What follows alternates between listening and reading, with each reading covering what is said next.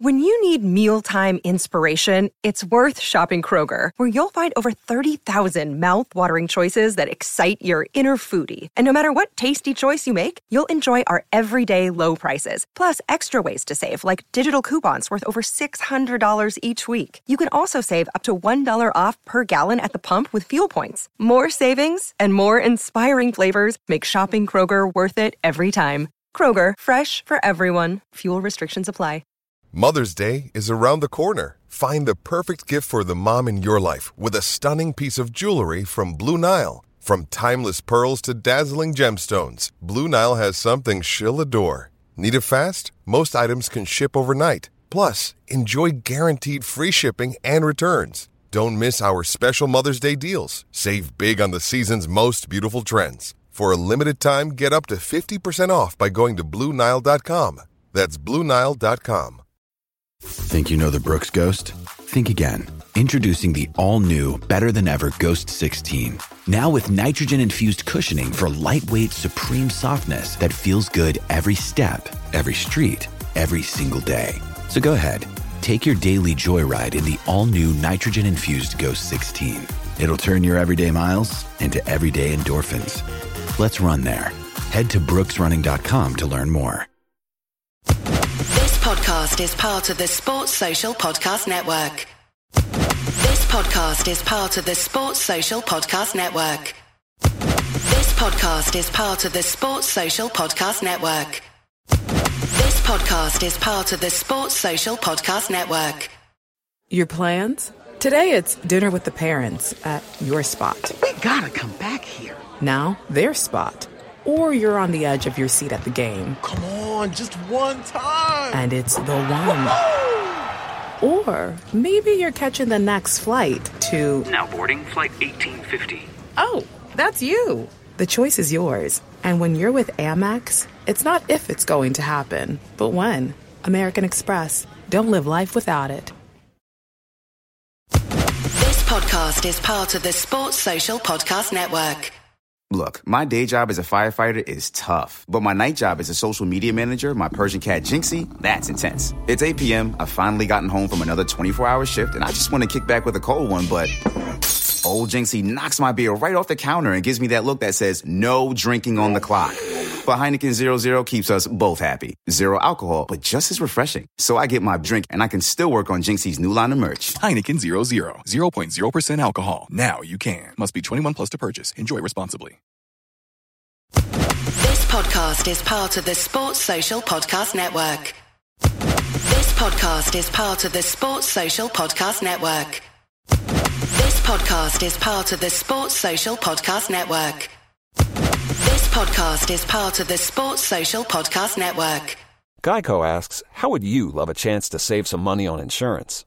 Of course you would. And when it comes to great rates on insurance, Geico can help. Like with insurance for your car, truck, motorcycle, boat, and RV. Even help with homeowners or renters coverage. Plus, add an easy to use mobile app, available 24 hour roadside assistance, and more, and Geico is an easy choice. Switch today and see all the ways you could save.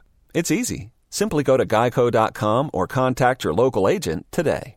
This podcast is part of the Sports Social Podcast Network. This podcast is part of the Sports Social Podcast Network. Geico asks, How would you love a chance to save some money on insurance? Of course you would. And when it comes to great rates on insurance, Geico can help. Like with insurance for your car, truck, motorcycle, boat, and RV. Even help with homeowners or renters coverage. Plus, add an easy to use mobile app, available 24 hour roadside assistance, and more, and Geico is an easy choice. Switch today and see all the ways you could save. It's easy. Simply go to geico.com or contact your local agent today. This podcast is part of the Sports Social Podcast Network. This episode of The Fighting Cock is dedicated to Taz Constantinou, who's a massive Spurs fan and listener of the show. He sadly lost his life last week at the age of 44. Raise your glass for a proper year. It's the fighting. It's the fighting. Cock. It's the fighting. It's the fighting. Cock. Come on, son. No. It's episode three, season five of the Fighting Cock podcast. How's everyone doing? doing well. Recovered from the weekend? I'm fine. I'm, I'm recovering. I'm still a bit hungover. I took today off. Did you? Yeah. Had a big one tu- uh, on Saturday after the Tuesday, game. fucking hell. Yeah, I'm, I'm still, still into next week. Um, yeah, we had a, we had to uh, we had to deal with the two-two loss, as Spooky put it on his uh, on his blog, uh, because it was uh, particularly depressing for some. I didn't I didn't feel too bad after the game, but it was it was particularly depressing. I was fine afterwards just because I was with you lot. Yeah, I was if I'd, if I'd have just gone home, then yeah. That's, that's the any time that stuff like that happens, just go out, and, just go out and get smashed. We have with us today Ben Pearce, uh, journalist for the Ham and High. Hi there. And um, Tottenham Journal website. Yes. Is that right? Yeah. Do they, do they come under the same? Is it Archant? Yeah, yeah, we've got, got a few of them. Ham and High, Tottenham Journal, Hackney Gazette, London24.com. So, amongst other things, you cover Spurs for Yes. these websites. Yes. And how long have you been doing that? And because you have been on before, about three years ago, I think it was. that Yeah, long, yeah, um. I've got the right week this week. Last time I turned up a week earlier than you expected.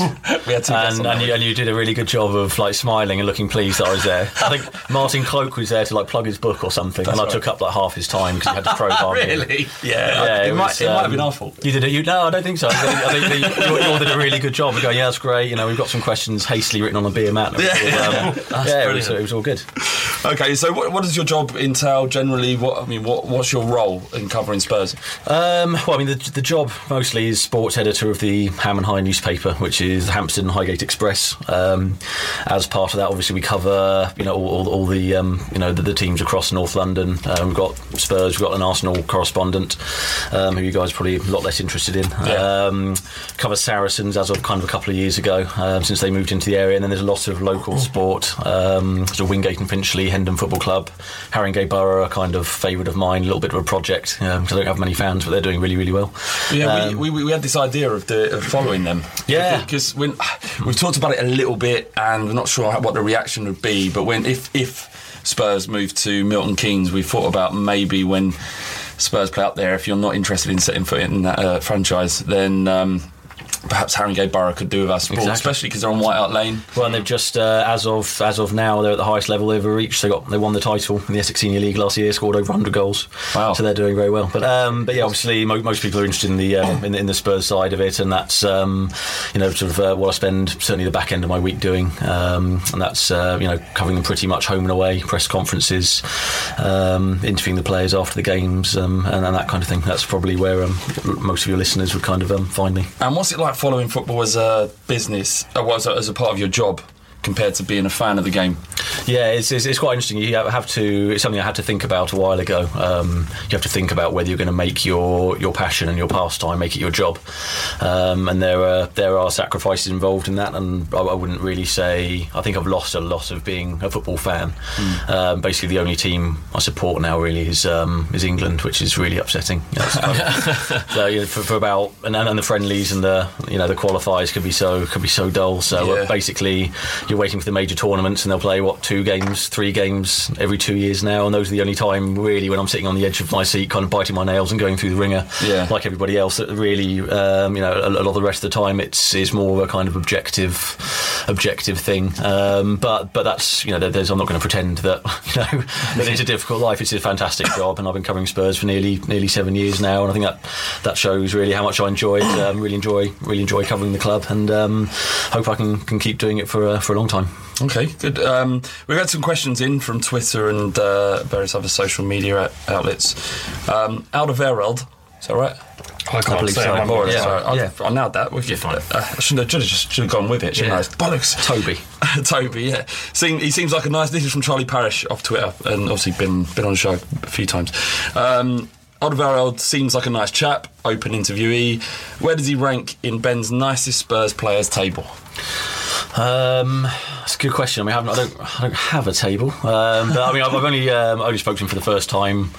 Um, what Saturday afternoon? Um, we noticed actually last season down at Southampton, um, the two-two draw, um, that um, we wanted to speak to Eric Dier, and he wanted to pass and just said he wasn't going to do it, and he'd, he'd set up both goals, and that was a bit of a shame. And then Alderweireld was there, kind of chatting away to, to reporters, and one of the guys with me has kind of pointed out that's a Champions League finalist over there. Yeah. you know, who's, who's stopped talking a 21-year-old kid who's just you know set up two goals and presumably would like to talk a little bit as has gone by. So I think we, we knew when Alderweireld came in um, that, that he was going to be hopefully fairly open to uh, to talking. We we'd heard from other people that he was um, uh, you know that he that he spoke you know win lose or draw kind of thing. So we we're kind of hopeful that even though he'd conceded the penalty at the weekend, he might he might talk. And, and I think I think he did yeah did it really well. You know and um, came out of it very well. Put his hands up and said you know I've made a mistake um, and I'll you know go away and learn from it. And, and he, he felt bad about it.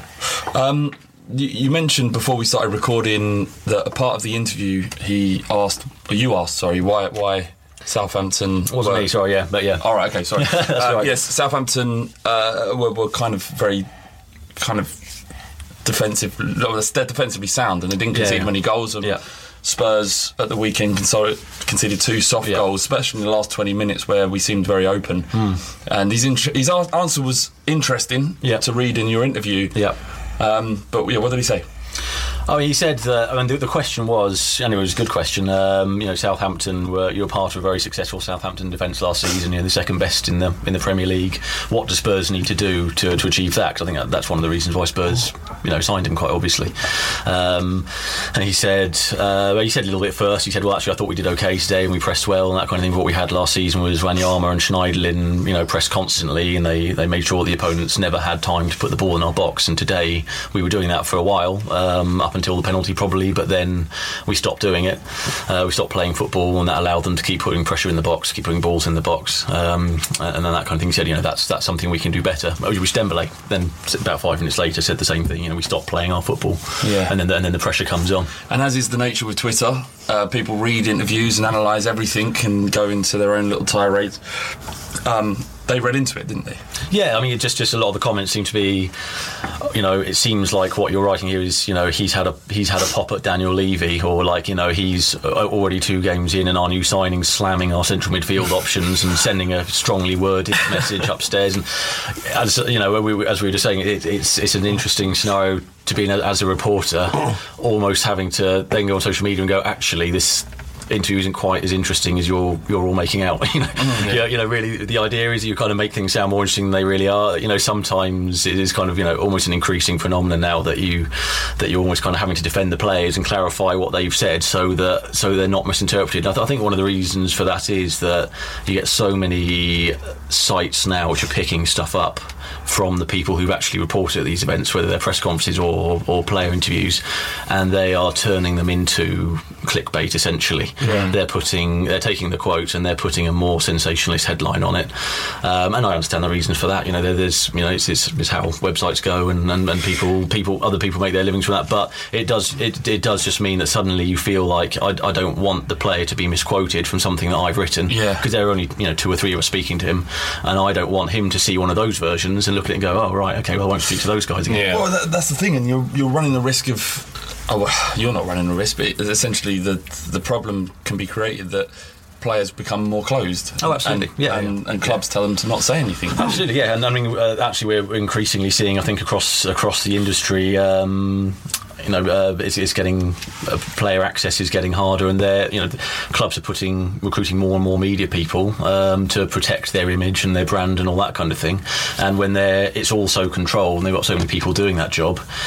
The last thing they want is a you know is a football you know they could be 18, 19 years old or something you know faced with a load of reporters who kind of you know know what they're trying to get Mm. and saying something and all of a sudden they've criticised the manager accidentally or something or if you read between the lines they criticise the manager suddenly you know you can put as much time and effort into, into controlling your image as you like Yeah. But you, you know you just you just don't really want want to put your players in that situation and then that's and that's a difficulty that, that we all face and, and that's why I think it's so important that you know reporters are you know as, as um, principles they can be and all, all the ones I, I know are you know in, in terms of you, you quote them as they've said Mm. and if they say something in the heat of the moment and you, you report well you know this is what they said then then fine and then, you know, they have to say well okay yes I did say it And everyone complains, don't they, about how, how kind of robotic footballers are in their interviews and how, Yeah, yeah, how yeah. cliched they are, but you can understand why. Absolutely, yeah, absolutely, and, and I think you know that you can you can end up in a vicious circle whereby, you know, they say something not particularly interesting, so people, so as reporters, you know, you still need to fill column inches, and, and so you, you try and make it sound a little bit more interesting than it is. They don't like that, so that, you know then they're like, okay, well, I won't be speaking to you again, and yeah, it, it can end up in a you know in, in a vicious circle. And the- Um, the thing is with Toby's comment is that he's Wanyama and uh, and Schneiderlin isn't a bad defensive two in midfield. Schneiderlin just signed for United. We wanted him desperately. Yeah, it's yeah, not a, yeah. it's not an outlandish thing to say. And, not, and the, the other thing is also, which is uh, you know is, is a kind of bit of a phenomenon, is the turning a positive comment into a negative. I.e., he was complimenting the players he played behind last season and saying, in answer to your question, what did Southampton do well? Yeah, that's why. Yeah. We had two good players who did this, and that was a positive thing for us at Southampton, as you asked. That is then being converted into, you know, um, you know, Spurs don't know. Alderweireld slam Spurs central Exactly. which which he didn't at all. He didn't make a negative comment about Spurs midfielders at all. And, and actually, you know, as a, as I said, you know, someone who's played in the Champions League final, he's um, you know very well qualified to talk about you know uh, what what he would like, you know, how how, how you solidify defence. And I think a lot of fans would say actually we've been making the same points, and what he's saying is spot on. So it's just it's just frustrating to see people try and then you know almost put words in his mouth um, Yeah. when when we as reporters haven't actually done that. I think I think then people get just as annoyed about that as you can see that half split of the people that go, yeah, that is what he's saying. Let's all have a pop at Levy or whoever it is that, that that particular quote might be about or perceived to be about, and then the other half are like, well, no, that's nonsense. Mm. You Yeah. just either completely ignored the question he was actually asked. Yeah. that's the bit that infuriates me Yeah. most about sports journalism in general. I, th- I think, as I was saying before as well, the, the possible solution to this is that rather rather than kind of create pieces that we write, you know, saying, okay, well, this is constructed nicely, hopefully it reads easily, and that kind of thing. Hopefully, we lead you from point to point. That we just print a transcript and you Yeah. can see the context of every question and answer. But I think you know, You don't as, as- either, exactly, you know, that, that's no, exactly. And I, I think you know, writing writing is, is part of the job, and it's an art, and, and and you like to read something which kind of leads you through, you know, a few topics of conversation. And um, I think it'd be a shame to get to that point, but sometimes you do feel like it, it would have been, you know, you, I just find myself increasingly going on, kind of saying act- to someone, actually, that's not that's not what he was saying. Yeah. uh, you've, you, you know, I'm- I'm sorry if you've misinterpreted that because it makes me feel like, well, actually, have I accidentally misinterpreted? and Have I phrased this badly? This is the, da- the damage that clickbait journalism can do because it. That, there's people running Spurs sites, and it might not always, al- al- always be Spurs sites, but if, if it is, they're, they're damaging the football club in, to some degree, albeit a small way, for the sake of getting a few more people through their website. So they're willing to write these headlines, using news now in the way that it's become used for, and writing these headlines that simply draw people to them. Whereas the actual journalism behind it is pretty poor. It's essentially, as you say, spinning stories to make them, you know, to generate ad revenue. Yeah, the, the, one, the, one, the one that really got me last season was I, I spoke to Brad Friedel about DeAndre Yedlin right after he'd arrived and said, um, uh, you know, everyone's kind of, oh, when's he going to play? When's he going to play? Immediately thinking he's going to come in at right back. And I was, you know, spoke to, to Friedel and he said, um, you know, things he, he needs time. He's got to learn, you know, the, he's got to pick up the pace of the Premier League in training almost. You're not in Premier League games, but on the training ground, playing with players who are going to play at Premier League pace. And, you know, all the talking about him needs to stop really. He just needs to have a few months to settle in. You know, he's a young kid moving to a new country, all of that. And he said, you know, and, and then, um, you know, and, and hopefully, and then, and then as part of a conversation about the MLS, he was saying, you know, it'd be nice to think it's great to now see a young American player coming to the Premier League at 21 rather than someone like Dempsey who's, who's already been over there for a little while. Um, it'd be nice to think that, you know, one day he'll, he'll, he'll become a Premier League player, learn his trade here, and then go back to America also at a good age and, and, and you know, help strengthen the league over there. The next day, I saw this turned into, um, you know, DeAndre Yedlin's only just arrived at Spurs, but Brad Friedel says he's back, he's on his way back to the MLS. And I was, I was like, you know, I was like, again, I don't, I don't think Friedel's going to end up on your side, but at the same time, and it's like, you know, you haven't. Just, just to turn that into into something else. You see, think, Yeah. oh, you're just you know sit, sitting at your computer there, and oh, I'll tell you what, you know, I can skew this into something. I think um, app- the appetite for Spurs news and anything Spurs related is at an all-time high now. And it's at a point where you'll have written an article and someone will have quoted probably the Snadlin and Wanyama line out of the entire article and say, oh, I don't know, Ben, Spe- ben Pearce wrote this. And we think, well, you know, where's the rest of the article? Because we're so desperate for any news about Spurs, people will read that and just run with it. Yeah. And they're, Also, go- they're, go- they're go- so they're going to Reddit and forums and repeat it and not not show any context. I'm saying, but also people are um, it, they're they're desperate for, for this information, and and they're, they're just simply trying to create a situation where their their tweets can get retweeted or their, they'll get upvotes on Reddit, and it becomes about themselves. I, I don't know. I, I think I think the thing with all this is that I think it's really important that fans recognise that the role they've got on in all of this, which is that if you keep going back to a website which keeps disappointing you in terms of what you click on, is not what it purports to be. Stop clicking on it. Stop clicking. and you know, because it's the same. It's the same with anything. You know, um, the, the media to to an extent, and I'm not going to say entirely, reflects. You know, the media knows what people want, and there are people out there running websites who can see exactly how many clicks certain stories get. And, Yeah, of course. and the more they're clicked on, the more they'll tell their writers to write more of it. Yeah. And that's not the reporter's fault because they're paid by these people. I guess also that um, it suits people's agenda as well because it's kind of an anti-levy. Every time we go for a bad run of results, or well, we've had two games, so it's not really a bad run of results, really, is it? But uh, every time we do, we seem to people attach these articles or quotes from players uh, and, and create an agenda, Hmm. or it, it lets it suit them th- their agenda at least. I think the flip side is that you know. I'm, I'm very fortunate in, in the sense that I've got a lot of control over what I write. and I don't really have someone breathing over my neck saying we want more hits on our website and that kind of thing. That's very unique these days. And so, yeah, as, you know, as I say, I I think it's sometimes disappointing to see what see something that you've written kind of in good faith Yeah. um, turned into something else. But at the same time, I'm very aware that there are people out there who are coming into sports journalism jobs, you know, out of university and that kind of thing. Um, and you know, and then they've they've dreamt of doing the same kind of things as me, and they're being told to write these things. As, I- as I say, it's not necessarily the reporters who are writing them; it's it's the whole culture Hmm. which which fans are involved in. Transfer stories just do much better. Transfer rumours just course, do so yeah, much yeah. better than something thoughtful and analytical, and that's um, that's just reflective of what people want. And so the media organisation will keep churning these things out. But if you can do it, I mean, if you want to do it, it, it is possible. I mean, our website, the Fighting Cock, gets, and this isn't to blow our own trumpet at all, Yeah. but we we get something like 1.5 million page views a month. Yeah, blow that trumpet. Yeah, how- I think that's, that might be a lot more than we get. Uh, but, sorry.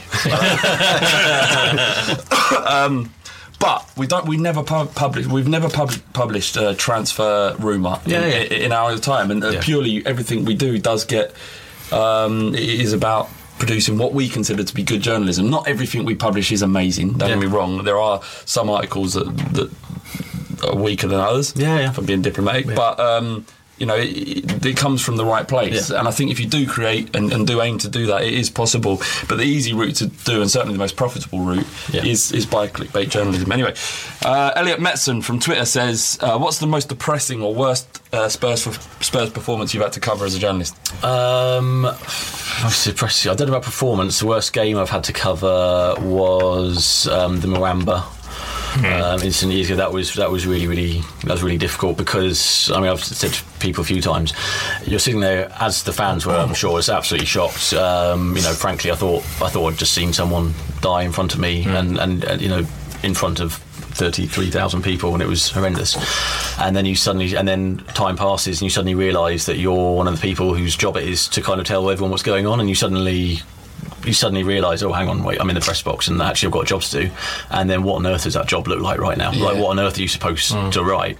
And this is definitely not a time to kind of think, oh, this is a great chance to boost my Twitter following or whatever. You know, here's a great chance to get hits on my site. It's about, you know, how on earth do you do this? Report what's happening, but not sensationalise it and not jump the gun and say, you know, I'm pretty sure this is just, you know, I'm pretty sure it's this serious because you've got no idea.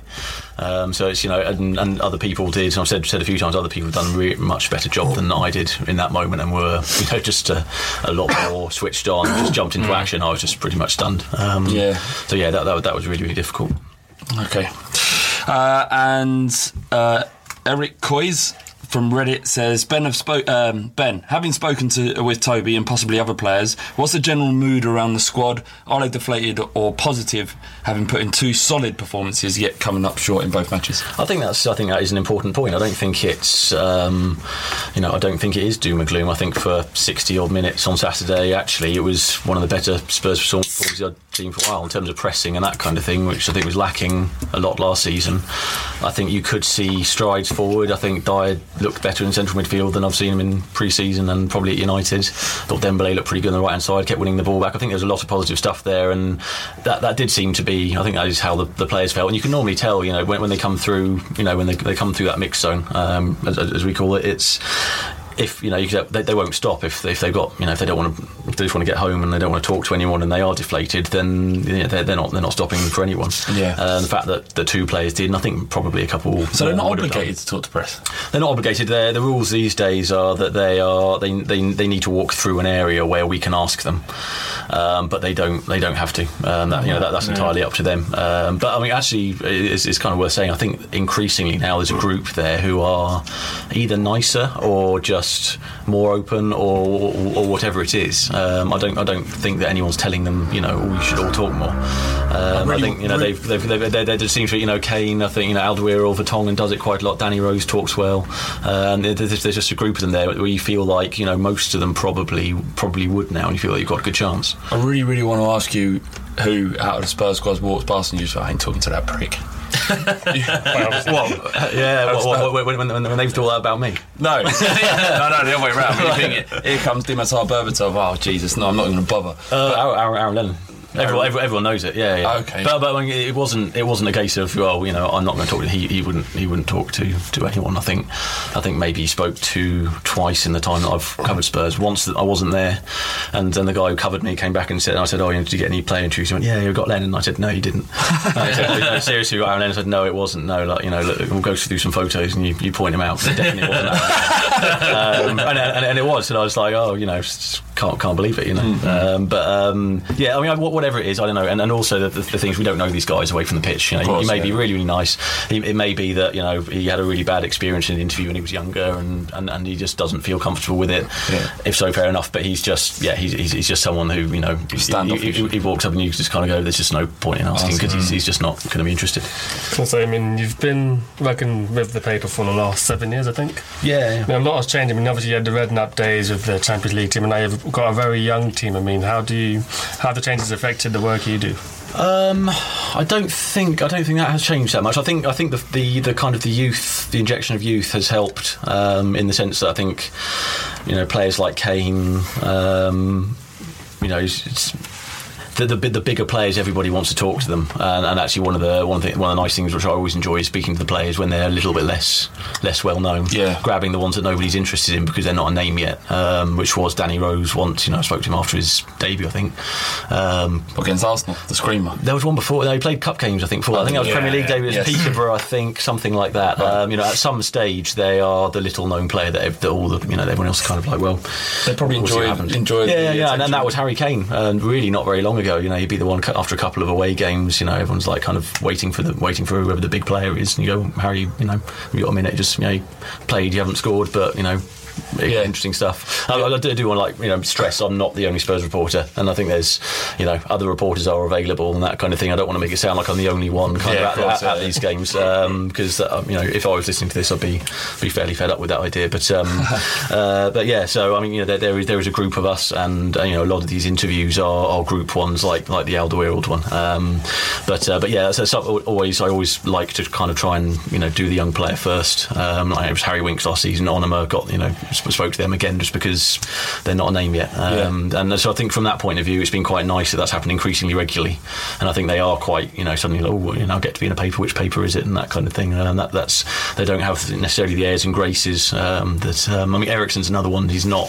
He'll do it probably about once a month or so. But I think he's such a big name in Denmark, and he's had he's been used to being the, you know the big fish for such a long time, and had so much written about him. I think maybe so much pressure on him in, in Denmark and, and at Ajax that again he's just he's just not really he's, he's just not a massive fan of being in front of the cameras. It's probably they realise that they have to say the same stuff. I think they so, can't, yeah, They can't. yeah, they've got to straight back every question. Yeah. Actually, we had James Moore on the pod, and he did. Um, it sounded like a six thousand word interview with with Harry Kane. Yeah. telling the last season, and he said that he, he, he said mo- you, you'd get the straight back answer for vast majority, and you may get one or two. But Harry Kane was quite open and Yeah, yeah, absolutely. and, and quite happy to talk and Yeah. offer his opinion. And then what we've got at the moment is just trying to um, just just be careful about the occasions when you use him now because I think um, uh, you know it's he would he would do it after nearly every time. You know that when Spurs lost three 0 at Stoke last season, you know, and so much being written about him, and it was all that stuff about oh, is he going to be burnt out and all that kind of thing. You thought if there's ever a game Harry Kane is not going to stop, it's going to be this one. He'll say, look, you know, I'll do every game, just please, just you know, not this week.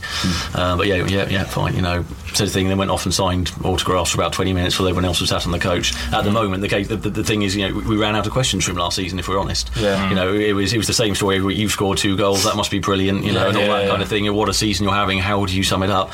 And now at the moment, you know, you just kind of think, well, you know, what what, what what what more can can we say at the moment? He's done a lot of interviews again recently, and it's just a case of kind of thinking, well, tell you what, we'll you know, we'll, we'll, we'll stop you next time you get your hat trick. He's a legend. I love him deeply.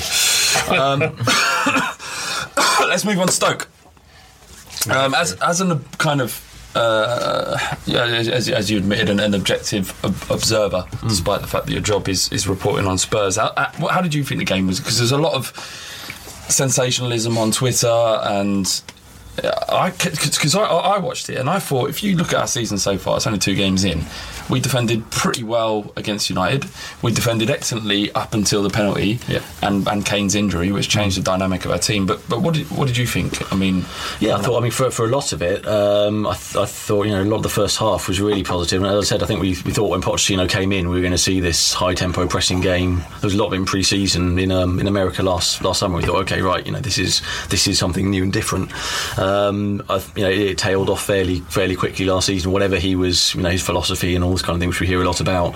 Whatever he was imparting, it that that that bit, if anything else, wasn't really getting across, or we weren't seeing it, and possibly because he was playing the same, what you know, eleven out of the same fourteen players every week or something. It just wasn't sustainable.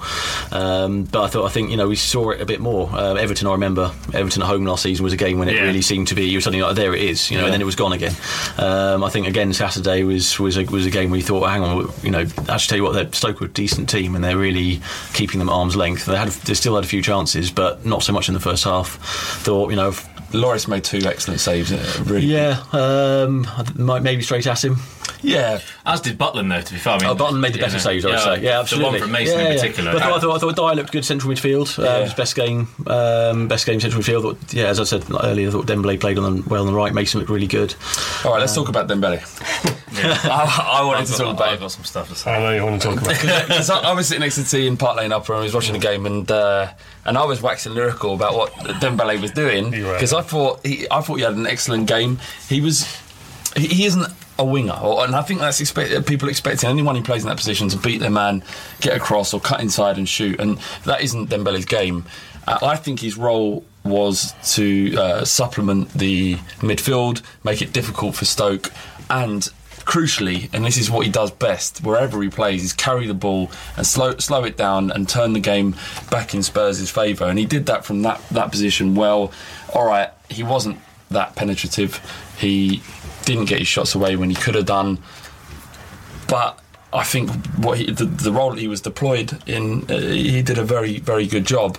And um, it's a lot harder for teams to play against us when Dembele's in that position than if he isn't, than than, than if Lamela was on in that position. As we saw when he came on, he had an absolute uh, terrible. You know, you know Yeah, what I was yeah, about to yeah, say. yeah, yeah, yeah. I'm trying to rein myself in. He had a terrible game. He had a terrible, terrible game. He, he was about as bad a performance as, as you could expect from Erik Lamela, and we expect the worst generally. unfortunately, So, whilst he was giving all this about Dembele, what were you saying? Well, what Dembele, what I kept saying to Flav over and over again was that what Dembele does, it looks nice, but doesn't really hurt the other team. What it does, he is almost sacrificing himself for for the team by you know working hard, winning the ball back, recycling possession. But Bardi made a point about yesterday's game, the Man City game, that when the wingers, when the wide players get the ball, they're always looking forward, they're always moving forward. When Dembele gets the ball, he doesn't always look forward. And sometimes the move can break down with him kind of dallying on the ball. I think in terms of um, what he was asked to do, he probably did do what he was asked. I don't know what he was asked to do, hmm. but for me, I just don't think he hurt Stoke, and that's what my issue is with him generally. but we created enough chances to win that game. Not through him. No, not necessarily, but it may be through his industry that opened up I think, space. I think they did create a chance to him. It was, that it was him who won the ball on the edge of his own box, and then Eriksen played Chadli over the top straight Yeah, shut away. up, when, T. when he, There you go. That's I not. think- You see, that is a classic example of misquoting me. yeah, yeah, It's not saying shut up. More or less did. Yeah, exactly, yeah. you face palmed him. I think there's there's links with Dembele and how he can start moves for sure. I think I think the, the problem I have with him is I feel he puts us in between a rock and a hard place because one of the I don't think it was a coincidence that the majority of our decent moments on Saturday came from runners from deep, and I've said this numerous times about numerous games where we never seem to have stuff coming up from behind the ball to give us more more options.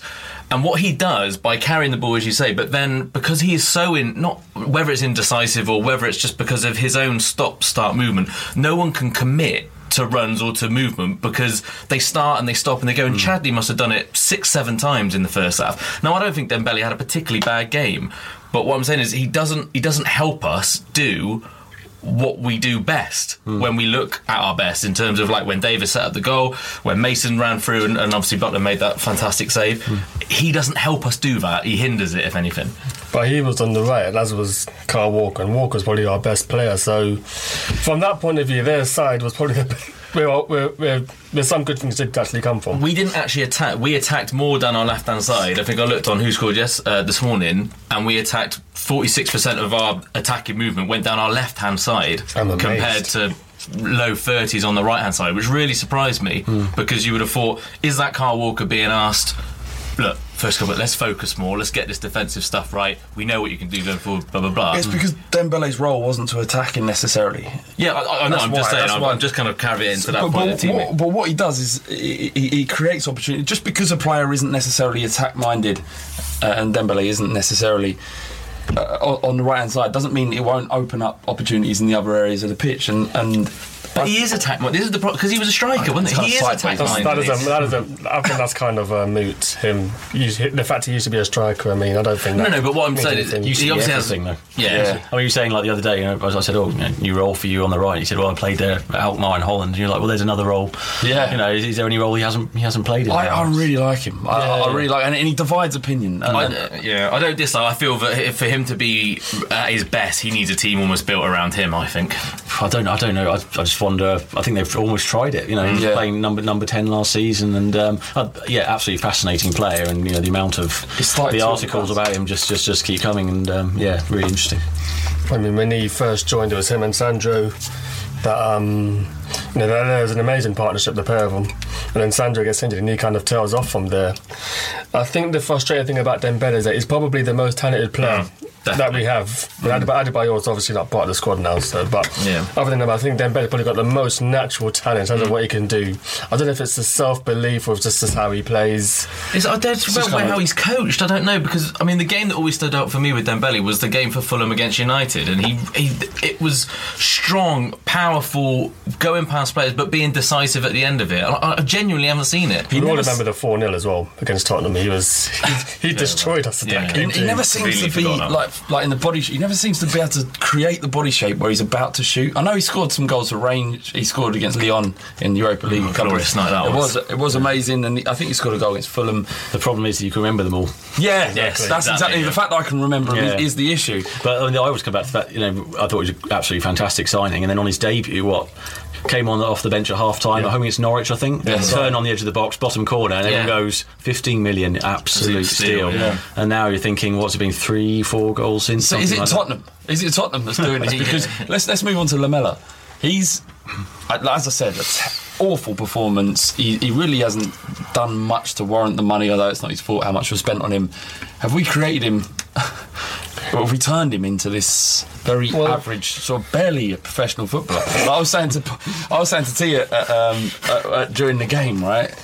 I don't think after his contract at Spurs that he'll ever play football again. I I think this is the end of. We're witnessing the end of his career at 2022. I think you're going to be sorely disappointed in, in, in some Europa League fixture in about four years. Yeah, yeah, when he bangs in Yeah, three. Exactly. Yeah. He's very much still a professional footballer.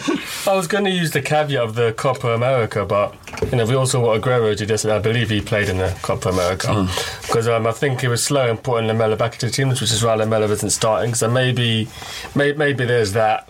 But he's a player who will continue to frustrate. Uh, I think he'll be here come September 1st. I think he'll still be a Yeah. Spurs player then. He looked Um, like he had a chip on his shoulder yesterday. Well, he, he- looked pissed off. He was pissed off because he kept losing the ball and fouling players to win the ball back. Yeah, I mean, he has, he has been, I think, behind everyone else in terms of preparations. He joined up with the squad when they went out to America for that MLS game. He had sort of longer holiday than everyone, I think, including I mean, Kane being back before then, and everyone's been writing about how you know how much whether Kane's had enough of a rest. Um, but yeah, no, he's. Um, I mean, I, I thought last pre-season he looked really good. Actually, a year ago, I thought he was possibly the best player, and most exciting player in pre-season, and, and then you know there's the Rabona goal, but there's just kind of every now and then there's flashes. Great goal against Burnley, wasn't there, at home last Yeah. last season? Towards the end of and, last and, and then year, he he finished really, yeah, he Yeah. finished the season really well. I think he was the best attacking player And at home against Man City, and then and Yeah. then again you're back to back to square one. It's just like kind of you know all these false dawns as we've seen with a Mm. few Spurs players, but just never seems to develop the confidence to kind of go right. Okay, Yeah. five to ten games now, I'm, I'm I'm really going to kick on. At the start of the season, it's not you can't write anyone else. I know I just did write him off, and that, that was partly a joke. but uh, you, at the beginning of the season, there's always these. It takes time to get up, up and running, and it's a shame that we didn't beat Stoke. We should have beat them. We were a better team over 90 minutes. Uh, but it's just one of those things. Football, you know, you can see goals. The penalty was poor. Alderweireld probably shouldn't have given it away in that position. It wasn't the most dangerous position to concede a penalty. He admitted he made a mistake. And Uh, it was a penalty, wasn't it? I've, I've seen lots of people being saying it was very. I thought it absolutely nailed on. Me and Buddy were sat up literally next to the Stoke fans, away, looking down into that Yeah. corner, and both of us said straight away, "Well, that's a penalty." What a bunch of pricks they were.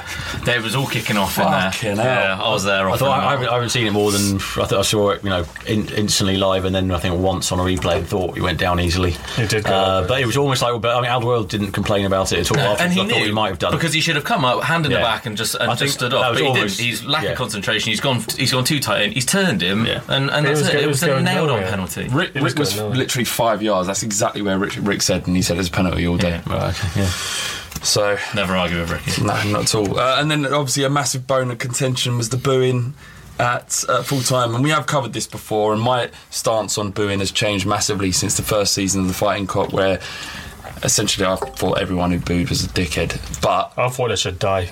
I think I said um, they should all all have a ricin cigarette. That's Oh, what I said. Jesus, that's quite harsh. Mm. Um, I, I've mellowed since then. But mellow, mellow. Mellow, mellow. Uh, yeah, apologies, Ben. That's right. You don't need to be subjected to this. um, yeah, no, I mean that. It, it, my my stance on it has softened. I understand that people pay a lot of money, and if they go to a game and they don't feel like the effort has been put in, or I don't know, the, the kind of commitment isn't there, or whatever, then I can understand why some people do boo, but.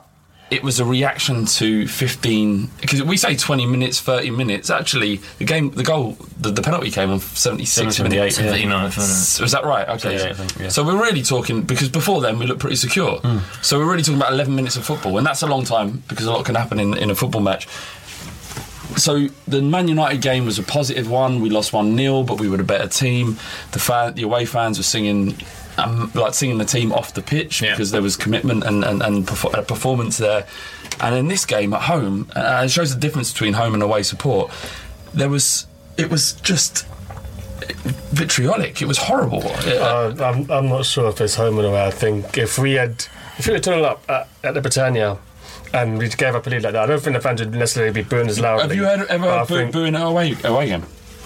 Don't know. Anyone you've been to, have you ever heard booing? No, I don't think we've had a bad loss away at games I've been to. Oh, I, have. I remember Norwich Spurs- when we lost one 0 to Norwich Yeah, I was- I was under there. Sherwood, and there wasn't there wasn't booing. There was a lot of you know, Grumbling. Yeah, Shouting at th- him, no yeah. booing. And I, I But, don't. Spurs, but you know, if Spurs don't win a game, they'll be booing at White Hart Lane, regardless of the. Well, there's more of us for a start. Yeah, but what, what more idiots? I think Is that what you're saying? that's me saying. That's me taking your, your words out of your mouth. No, I I've got a real, I have a, a real, real issue with it because I feel that it doesn't, it doesn't help anyone. No one knows. The, the thing that's really wound me up this week is because our people are booing Levy. They're not booing the player. You have no fucking idea what each individual person of that is is booing, booing. yeah. If they, most of the people that were, we, I didn't have any booing around us. Luckily, it, it seemed to be lower down. But when it did, it's always because of a and it's always at these types of games, like a Stoke or a or whoever it might be, that we naturally feel that we should be beaten. The parallels between us and Stoke, unfortunately, are, are there to, are there to be seen. I think the problem that, that happened yesterday was that that ten minute slot between Kane and Mason going off and the penalty going in all happened within 10 minutes. Yeah. So it all happened very, very quickly, and it was then, uh, particularly obviously towards the end of the game, and it was it was there to be. It was there to be booed. You see what I mean? Then, yeah. yeah. If that dodgy ten minutes had happened in the in the first half, it might not have happened. But like I said, it's it, the people saying, "Oh, they're booing at this or they're booing at that." You have no fucking idea. You just say what you were. What do you think, though? What do you think they were booing? T? Do you think they were booing the chairman, or do you think they were booing, uh, you know, the? I think it was a combination because Harry Kane comes off and he's not replaced by a striker. There's no striker on the bench, Mm. so obviously Levy is culpable to a degree for for that happening. Yeah. So there's that. Why And, would they um, boo when Kane's going off the pitch? Yeah. You're asking me to explain what everyone's Sorry, thinking. on, what the fuck are you doing? We're asking your opinion. exactly, and he's for another one. We've been going at it all week. I think, I, I- I think that's the thing about it is we could, we could stand here for 10, 15 minutes and discuss all the frustrations about what's going on with Spurs at the moment, strikers, central midfielders, not having transfers in place at the right time, style, all this kind of thing. Ultimately, if you've only got a few seconds at the end of a game as a collective group to express how you're all feeling about throwing away a two goal Yeah, lead, yeah. you end up with a collective. It's just mm. like it's a noise of frustration made by a load of people at once as they go home. Yeah. and, and I think you know the, the almost the sad thing about it is that it's almost common now. It's it's almost like kind of I find, you know, oh yeah, there's booing at the final whistle. Just used to it now, which is mm. which is a bit of a shame. And quickly to end this first half, why didn't Dembele start? He did. He did. What are you talking about? Why didn't Ben Bentaleb start? I don't know. I think yeah, I think um, I think Pochettino was sending a message, but it's a bit. Do you worry- think he was? But I don't wor- think you did that. So why do you think he's tired then? What other reason could because, there have been? because uh, he- uh, his, his form against Man United was so poor. That's the only thing I could think of. Well, that's the message he sent then. You were crap last week. You, you're on the bench this Oh, week. I thought him said you rather were sending a than to message to Levy. Levy. No, oh, no, no, right, no. okay. I think the Di- I think, him. I think Dier, I think Dier starting could be, but it'd be, it's very um, what's the word, tenuous Yeah. to say that um, Dier starting is him saying I want another defensive midfielder because that's not Dier's position and he shouldn't be there all season. It's I don't, unfair. I don't really. think it was directly a result of Bentaleb, or it was, but I think it was more to do with the fact that he wanted to play. Um, when Mason came on at Old Trafford, the the difference, the number of passes that Bentaleb, that Dyer then made moving forward, rather than going back to Toby, was, was a big was a big difference. And I think he wanted to be able to do more of that again in this game. I think I think Pochettino showed. I think I think you know, um, showed he got it right because when Bentaleb came on, he wasn't anywhere near as good as Mason, and that's that's when the two goals were conceded. So I think I think he probably um, he probably got it right. Okay, that's it for the first half of the Fighting Cock. We've got Windy with another ten minute update. I don't even 10? know. No, I'm not having this. He sent me he sent me an email saying it's ten minutes, just deal with it. It's not even sorry anymore. Yeah. It's just fuck you. Yeah. that's essentially what it is. So he's, had, um, he's had a drink, hasn't he? Has he? Oh yeah, he's uh, he's on the AO, isn't he? oh, is that what it is? He's on yeah, holiday. yeah, Yeah, yeah. he's in, he's in the So he's had a southwest. beer and he think oh, he just does think he's Billy Big Bollocks. That's his problem. Yeah, he does. Yeah. Windy back to drop the fucking knowledge, blood. I see you, I got your back. Windy. Win, win, win, windy. Yes, windy, windy. Win, win, win, windy. No pedo. Hi, Windy here, back with the weekly youth update, looking at our young players and players out on loan. Starting off the loanees, there's been some action this week. Dominic Ball and Nathan Oduwa have joined Rangers on season long loans. Shaq Coulthirst has joined Wigan on loan until the end of October, and Connor Ogilvie has joined Stevenage on loan for a month. Ogilvie, Ball, and Grant Ward remained on the bench this week, but Shaq Coulthirst made his Wigan debut, he was a 54th minute sub, and Nathan Oduwa made his Rangers debut. He came on in the 61st minute and really impressed their fans with his cameo. He was involved in their fifth goal with a surging run forward, but also has been a vine you may have seen of him trying a rainbow flick, which didn't quite come off but looked impressive nonetheless. The under 18s drew 1 0 at West Ham this week, with Kazaiah Sterling getting our goal. After that result, we dropped down to third in the under 18 league table, but only two matches have been played. Kieran McKenna said after the match, The boys are disappointed not to have got the win. We dominated possession right through the game, really controlled the territory, and had, West Ham camped in their half, but unfortunately, we didn't create as many clear cut chances from our possession as we would have liked, and with the big chances that we did get, we didn't manage to take them. I think it was a fairly similar story for the under 21s who drew 3 0 with City at their purpose built Academy Stadium. Ken McEvoy, Ismail Azzaoui, and Christian Maghoma scored our goals. Maghoma's header had put us ahead in the last minute, but City had just enough time left to equalise. Hugo Ehiogu said we've created about six or seven very good opportunities, but the boys haven't been ruthless enough in taking them. At the higher level, you've got to take those chances, and the decision making has got to be better. On to the listener questions. Firstly, I just wanted to apologise to Matt Hull and to Trunk. I was deeply patronising in my youth update last week when I listened back, but do send better questions.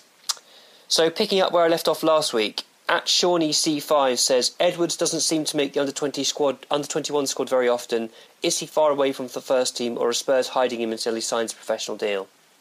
Um, Edwards is very small, so it's difficult for him to really uh, be trusted at under 21 level at the moment, I guess. I would imagine he's at least a year off playing regular under 21 football, although we'll probably see a glimpse from him uh, this season at that level. At Hampstar01 says, I was going to ask about Edwards as well. Any updates on whether he'll sign a deal with us? Not seen raw talent like that before.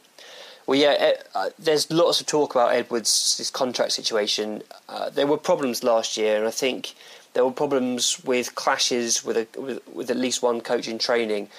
Now, when you say clash, you, you think of some kind of fight, but I don't think it was that serious. I think Edwards wasn't necessarily training as hard as um, what the coaches would have expected. Perhaps with him being friends with Reece Oxford, he's seen Oxford get first team exposure or, or, or more exposure at West Ham, and he's disappointed that he's on a similar level or technically a higher level, but isn't getting the same kind of recognition at Spurs. You know, I'm I'm paraphrasing here. I'm completely guessing, but that could be a, a reason behind some of his behaviour. Apparently, that was all resolved. Edwards has really um, picked up his his uh, intensity in training. I gather he's good friends with Kazaiah Sterling, who I, I, hear trains incredibly well and has a really good attitude and hopefully uh, he's back on the right track now. Whether he'll sign a new contract, I'm not sure. I've heard he signed a pre contract, but I don't know what that means in practical terms.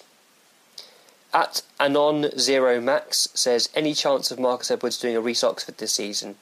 And no, uh, basically for the reasons I mentioned already, I think because he's too small, um, Oxford is, is more physically ready, whereas Edwards is I mean, he must be five foot five or six. He's tiny, and uh, he needs to sort of grow a bit and beef up a bit before he can be trusted at, at first team level.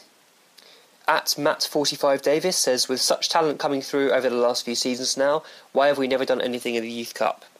It's a very good point, and I think it's probably partly because we tend to, uh, for the Youth Cup games, draft back in players who've been playing up at the under 21 level, which could disrupt the flow um, and momentum of a team It also means they're not necessarily used to playing together as a as a coherent unit. Um, aside from that, I don't know. Maybe maybe partly if players drop down from under twenty one level, they, they don't show the same level of commitment that an under eighteen player desperate to impress might do. Again, I'm guessing it's it's hard to know why. At the Tottenham Way says, excluding Onomah and Winks, is there anyone capable of doing a Reece Oxford in the near future? I think Walker Peters uh, I, mean, he's small as well. He's another player that's very small and has some growing to do, but he's durable and, and he takes the knocks and he gets back up. Um, and he's a he's a really exciting dribbler uh, from from the right back position. He's also played a few times on the right wing in, in recent weeks. Um, so he's obviously still able to play there. That was his original position before he got moved back to right back. But I really like uh, Walker Peters. I think he's he's going to be a star. At Vitonganator, that's a good at says, with Fazio probably leaving and Dier being used in defensive midfield, does Cameron Carter-Vickers have a chance of breaking through this year for cup games? Certainly, Fazio leaving would help his cause, and I think he'll he'll possibly get a look in in the Europa League. But there are a fair few centre backs ahead of him still in the pecking order. At Hotspur 423 says, What do you make of Hugo Ehiogu's time at Spurs? Has he made any material changes, good or bad? Difficult to say, really. I mean, Ehiogu seems a very stern character. He talks a good game. You wouldn't want to sort of get on his wrong side, put it that way. He's got a quite intense stare when he's he's on the Spurs TV clips, and he, he does seem fairly strict, which is no bad thing, I think.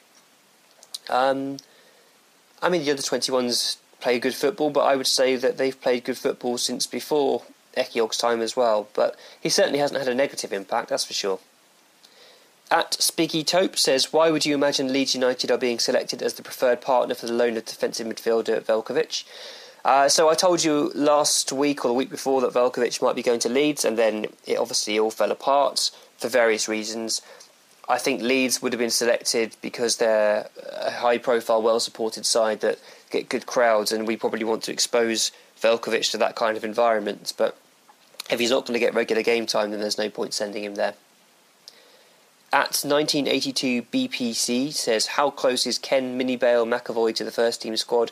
Is a loan move the next step in his development? Well, McEvoy will be helped by the fact that Oduwa's gone out on loan because it'll mean more more games for him under 21 level. He was definitely behind Oduah uh, and others, to be honest, in the pecking order. I don't think McEvoy is a first team prospect for Spurs. I think a League One move eventually is more likely. Whether he gets a loan, which leads to us getting a fee for him, I'm not sure. He hasn't necessarily done particularly well out on loan, so it would be finding the right level to send him to. And at Tom Davy 88 had a similar question, so I hope I've answered your question about McEvoy as well. At Reg Welk says your thoughts on 16 year old spam player making the first team. Could it, should it happen at Spurs?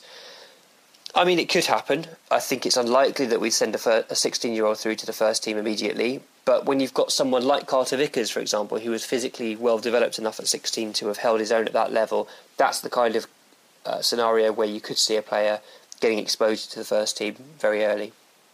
Harry Winks was training with our first team squad at 16 as well, so you know uh, he didn't get any games, but he probably wasn't a million miles away. At Tim Hopkins says, How do we compare to the other big clubs in youth development and players making the senior squad? Better than most, about the same. Um, well, Chelsea and Man City have really impressive academies. Um, Chelsea's obviously won the uh, Youth Cup and the Under 18 League last season. Um, they have some exceptional talents there. Whether we're on a par with them, I, would say no, we're not quite. But for a for a smaller club who probably has less money to invest on, on that side of things, we're doing well, um, and we we certainly do better than a lot of the bigger clubs at that level. I think our youth academy is better than Arsenal's, for example. At Ben Borman 21 says, could you do a brief player profile on Cameron Carter Vickers and what chances there of him playing Europa Cup games this season? Um, let's do that next week so I can spend a bit more time on Cameron Carter Vickers. At Neil underscore I underscore am 37 says, What youth players do we have as trialists? Where is Musa Yahaya? Has his permit been granted? I think I spoke about Yahaya last year, last week rather. Uh, I get the impression that he can international clearance is, is in the offing. That might have happened by January. By then, we'll be able to register him for the under 18 league and we'll hopefully see him play a few matches. As for other trialists, I don't know. I don't really get that kind of information. Um, and I, I just wouldn't know where to find that kind of thing out unless it's reported in the press. So your guess is as good as mine, Neil. Finally, at Gavin C137 says, which of the youth in the current 23 man squad do you think will break out this season? He feels Onomah could be the hidden gem. Yeah, although not so hidden now, since he's been getting quite a bit of press exposure. So Onomah is certainly one. I think Harry Winks has got a great chance because of the position he plays. He's he's more suited to the double pivot that Pochettino wants to to instill in the side. Um, like I mentioned before, Walker Peters I think could could impress if he's given an opportunity, and Cameron Carter Vickers if he gets a chance in the Europa League, he'll he'll impress as well. So it's very positive. We've got lots of talented young players bubbling under the surface, and I'd hope for at least one or two of them to come through this year and become squad regulars. Okay, that's it for this week. But if you're interested in more young players, follow me on Twitter at Windy Coys. That's Coys for Come On You Spurs. Second half of the Fighting Cock podcast. Thanks a lot, Windy. Thank you. The Fighting Cock supports the campaign against living miserably. 12 men a day commit suicide. It is, in fact, the biggest killer of men aged under 45 in the UK. If you're feeling sad or low, talk to someone. It doesn't have to be someone you know. Calm have a helpline open between 5 pm and midnight. The number is 08 08 802 5858. Leicester City at the weekend. They're top of the league. Yeah, top of the league. No one would have thought that. I mean, Ranieri, when he, uh, he, he was made manager, everyone, there's a little bit, bit of ridicule, a little bit of you know, is he the right man for the job? And, and he may well not be. They may get relegated still, but they're essentially another win away from being a quarter of the way to safety. we're, we're, five point, we're five points adrift of them, aren't we? yeah, we got, we're chasing Leicester City. Yeah, you um, it was a strange one when he got appointed, wasn't it? Because it, it, almost seemed there was so much ridicule about it. It almost seemed a little bit of xenophobic, like it was an old little strange foreigner coming over. Honestly, that's what it was because I didn't hear a single positive word about any of it. And he's, you know, I know he's had a few ups and downs, but he's managed some big clubs. If you lose to the Faroe Islands, you deserve to get grief, Sorry. and that's what he did. For Italy? No, for Greece. You, you yeah, lost to the money Faroe Islands. Could have been. Probably took it. That's probably, pretty bad. You it? don't lose to them, though. Come on. Um, yeah, so I mean that, that's um, that was surprising. In but they, I think they started the season pretty well last year. Uh, was it? They come up. They they beat they beat Oh, United. They beat United. Yeah, the five three game. 5-3. Di Di Maria scored that. Uh, and obviously, there was a little bit of worry around Leicester when Pearson left because he'd done a great job in getting them up and keeping them up. Um, but Well, there he was a lot, always- there's a lot of discord around him because he's, he's meant to have been sacked, wasn't he, last season? And then they Midway kind of, through, wasn't it? Yeah, it was all. He's bordering on psychopathic. The guy. Um, He's a weird little bloke, isn't he? he's quite big. he's a unit. Yeah, he's. Uh, ben, what do you think of Leicester? Have you seen them play this year? I haven't seen a lot of them, no, but I mean, um, I mean, Mahrez looking very good. I think he'll be um, he'll, he'll be a worry.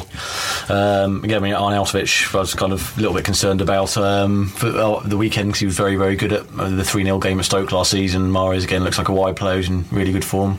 Looks like Vardy's playing well as well. It looks like it's not a very good time to play Leicester because they'll be they'll be full of confidence and they gave Spurs a real game in, in both games last season. Uh, They were really unlucky. yeah, in, a- in a way, as, as Stoke did as well. So it's another one of those games where, um, yeah, I mean, like, all of a sudden you're just looking at it now, kind of going, you know, with, with, with not necessarily saying we're massively concerned about Spurs, but but going in the past, you might have thought, well, that, that should be should be three points. Spurs are quite decent on the road, you know. And now, who knows? Um, I think it'd be a really really It's tough game. What a couple of results do. Yeah, absolutely. Yeah. Because you, you, if we'd won those games, or even drawn against in, in, drawn against United and beat Stoke, everyone would be really positive.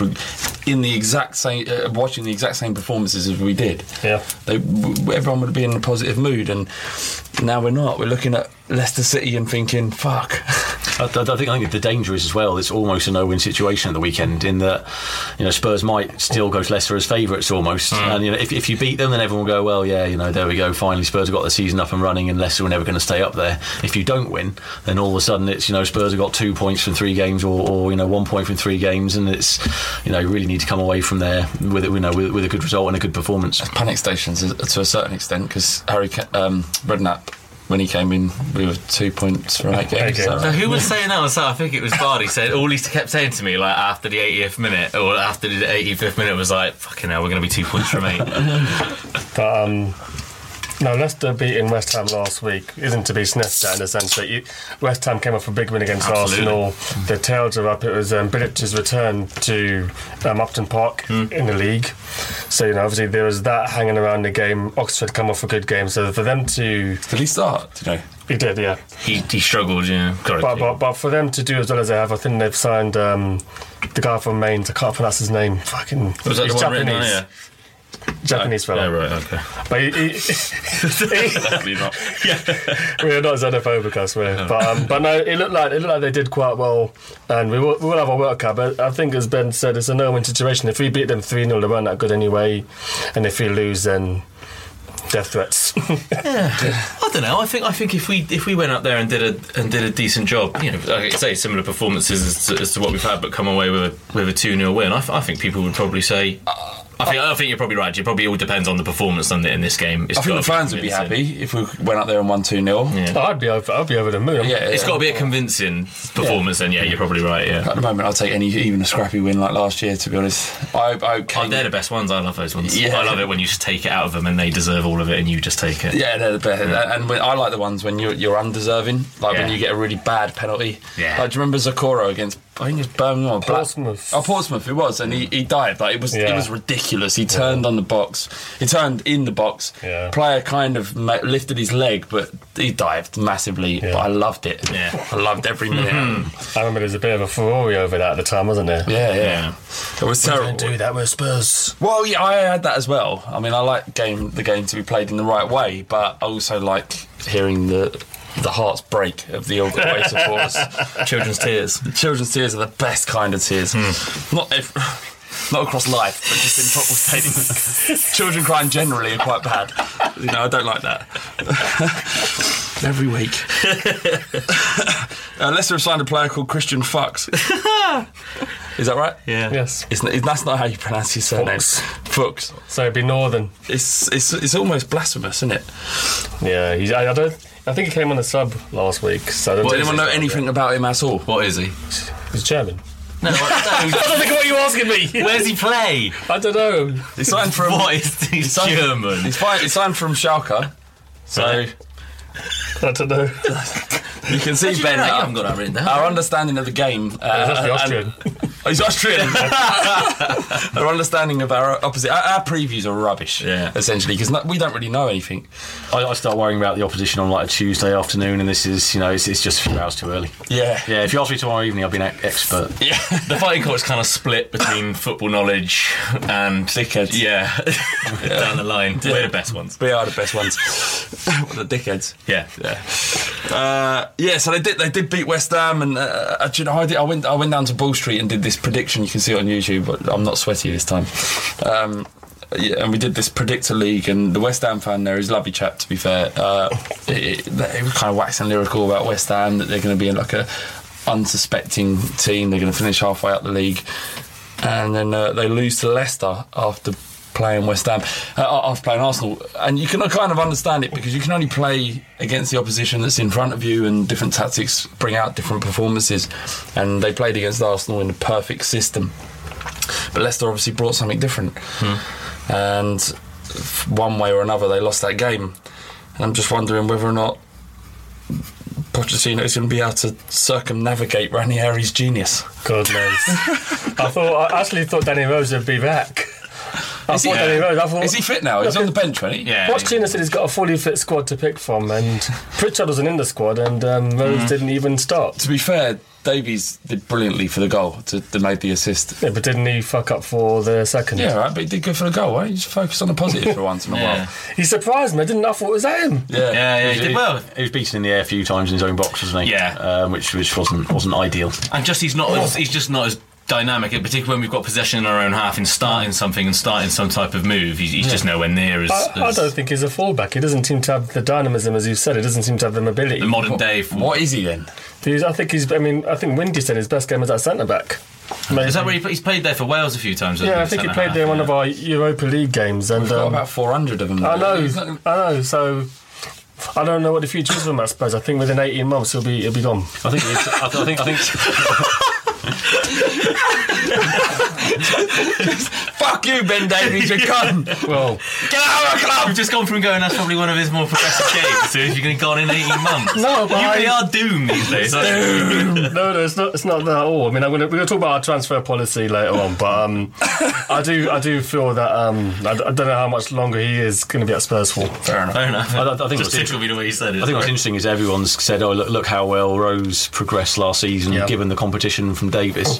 I think what was interesting was the improvement from Rose, given the lack of competition from Davies. Yeah. you know, I, I think you know he he, a he, he came in, and a lot of people expecting him to be the first choice left back and replace Rose, and Rose might even leave. Yeah. Uh, towards the end of the season, when Rose really, really kicked on, probably around February, March time, I think Davies just, you know, just wasn't in the same class going forward or defensively. I thought Rose was probably consistently one of the best players at the back end of last Absolutely. season. I'm quite surprised he didn't start the weekend. Um, Yeah. yeah.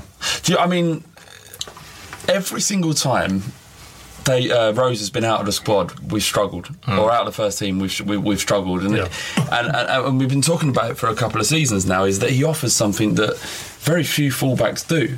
You know, he's very direct. He's defensively, he's not amazing, but he offers something to the team going forward.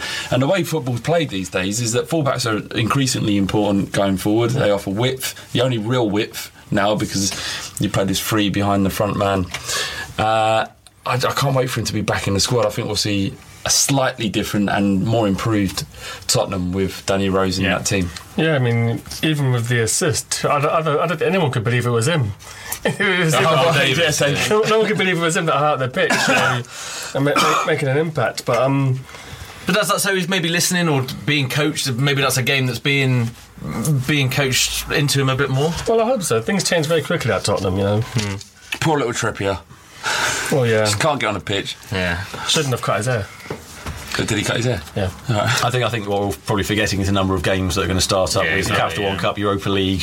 Haven't had yet. That's going to come in. I think there's going to be more than enough games to go around, and um, that's going to be a really good battle at right back. It's just um, I think it'd be, be nice to see a little bit more of a, of a battle at left back. Okay, so uh, what are predictions for Leicester?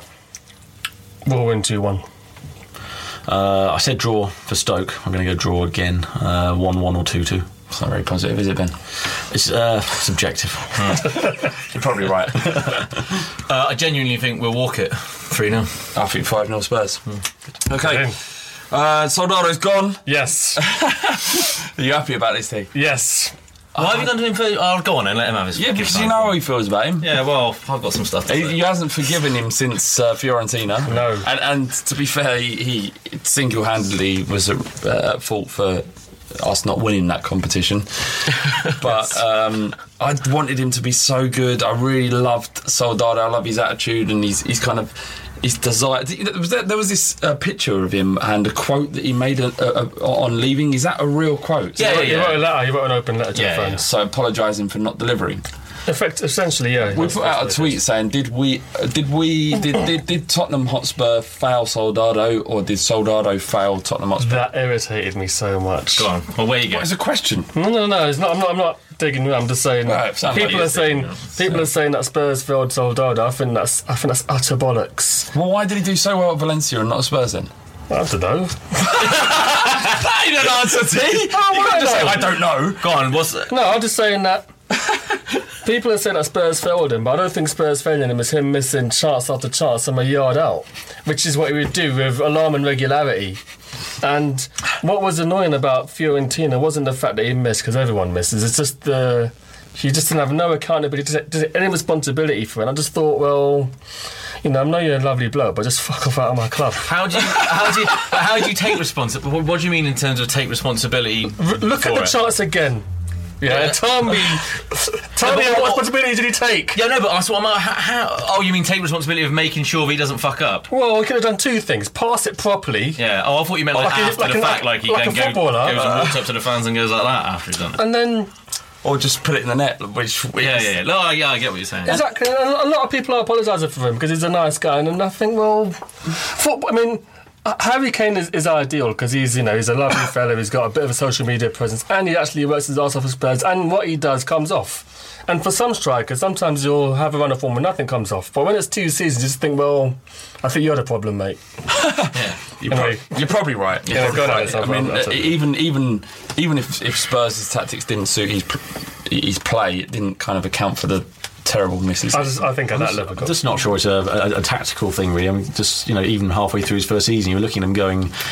There, everyone's just kind of you know on, on Twitter or whatever saying you know oh well, he's not going to score this kind of goal, he's not going to score that kind of goal, and he's not going to tower above a centre back and head it in. Mm. He's not going to score a 20 yarder, you know, like Jermaine Defoe used to, you know, create that kind of goal out of nothing. He's not going to race in behind the defence and, is and so on. What kind of goal is he going to score? And then everyone went, it's low crosses. no, seriously, Yeah, yeah, is yeah. low crosses, and our wingers don't do that. So mm. it's Townsend's fault, or it's ABB's fault, or whoever. They put, you know, whenever he ever he got a low cross, you know, he's, he's what hit the bar from six yards. There was another one which took an awkward bobble, and he put that wide, and that was a difficult chance. It just got to the stage where you know it's, we're making a lot of excuses for someone whose confidence is clearly very, very low. And Yeah. when he did score a goal again, like Lamela, when something does come off, i- you don't see that. You know, you don't suddenly see someone gain confidence and kick on. It just seemed like, it, you know, one of those classic cases of someone really struggling to adapt to English football, uh, Yeah. struggling Yeah. against English defenders, wha- wha- whatever that was. Uh, you you wrote some stuff about Soldado. No. Do you got nothing to say about Soldado? Yeah, yeah. My, my issue isn't with Soldado is the fact that, uh, that he hasn't performed and hasn't gone. My, my issue on on social media and all the rest of it was the uh, the ritual that went towards the people that said, "Oh, well, good luck to you. You know, shame it didn't work out. Good luck." There seemed to be a real part of the Spurs fan base that genuinely want him to to just melt into in you know in some kind of furnace. Right? But, uh, and it seemed like anyone that was even sticking up for him, not not even sticking up for him, just the fact of like that whole open lecture and saying, "Look, I, I wouldn't swap it for the world. It's it's not worked out. I've tried my best. It hasn't worked out." I thought that was a nice thing to do. And people were saying, "Oh, it's only because he's got good social media skills that people even like him." Yeah, cynics. But, no, but that's fine. I don't. I don't care. We moan about all the time about how greedy people that we can't relate to in Yeah. any way, shape, or form, And and, then they go the other way, and we still slag them off. Don't you think it's a nice thing that a footballer who earns fifty grand a week actually takes the time out of his day to? Yeah, he doesn't gain anything from it from us now. Yeah, because he? he's, he's he's had you know two seasons of dog shit. He's shouting at like pointing at you as I'm saying. two seasons of dog shit. And actually, if someone takes time to, to relate to their fans, even if all right, an open letter isn't the. What are you laughing at? Yeah, no, go Because on. of what I'm going to say. Go on, I what are you gonna quite bad. you know, I mean, it's like it's you, the way you lot have gone. It's like if Harold Shipman fucking writes an open letter. So you know what? I'm sorry I killed off a Have you just Manchester. compared Soldado to Howard Shipman? Yes, I have. I'm thinking. That's, no, a, that's a new low. Yeah, that is that is a new You've low. ruined Spurs' lives. But look, um, all jokes aside, I think you know, I'm quite cynical, but I think him writing that letter was quite cool, and it's nice to see the fans have a have a rapport with the player, and um, that's something. Well, maybe I'd like to see a bit more, but hopefully it'll be a case of Harry Kane where the player is actually performing and is getting and is worthy of the praise. I think with um with Soldado, as Ben said, you know, oh, if you put in this cross or that cross, I think people are making excuses for him. When people said um, that Spurs had failed him, I thought, no, this is really upsetting me now. Okay, so we've uh, we- we've signed uh, En- Enju. Enjoy. Enjoy Clinton. Enjoy Clinton. His first name's Enjoy. Apparently, so I just, I just saw on the video. Well, Spurs put something on online, kind of where he, which they seem to have to do for every signing now, where he pronounces his own name. Yeah. It was massively more confusing afterwards. uh, they had to go and speak to the press officers and say, right, okay, what, how do we say this guy's um, name? Um, Clinton and Jai and Jai Clinton, some, some, something like that. People Okay. call Clint. and Clint. Good. Yeah, that, that's easy. Yeah. Toby and Clint. Yeah. Uh, he's the, fast. I don't know. I don't know a great deal about him, but um, last season was almost his breakup. It didn't start. I don't think he started loads and loads of games, but I think in terms of um, goals and assists per minute, he got fairly decent numbers. So he's very raw. He's. Um, I'm guessing from the little I've seen him, he's a bit like Sadio Mane, where he plays out wide, but he can play in the middle if, if Yeah. need be. He played at the weekend, didn't he, Mane? Why are you doing this to me? Why are you doing this to I- me? I- uh, but when we was watching the game on the weekend, what game? The money. Do you remember I was saying about? Um, you were pissed, weren't you? I, I was. So we, I, I, I thought for one second, just a second, that uh, Diouf was Mane. Mane. Oh, yeah, yeah, for a yeah, yeah, second, yeah, yeah. Because I, I confused Stoke with Southampton. I was pretty drunk as well, and the guy looks kind of looks from a distance they look, look alike. It's about, they're about a foot difference in height. Yeah, but not from not from uh, 200 yards. He ain't. Anyway, What look, look, my point? point, like you know, inbuilt racism came out a little bit, to be fair. But um, my point is, I want to apologise live on air. for doing that. uh, I can't remember what we're talking about. We're talking about Enjoy, and um, yeah, I think maybe he'll play him.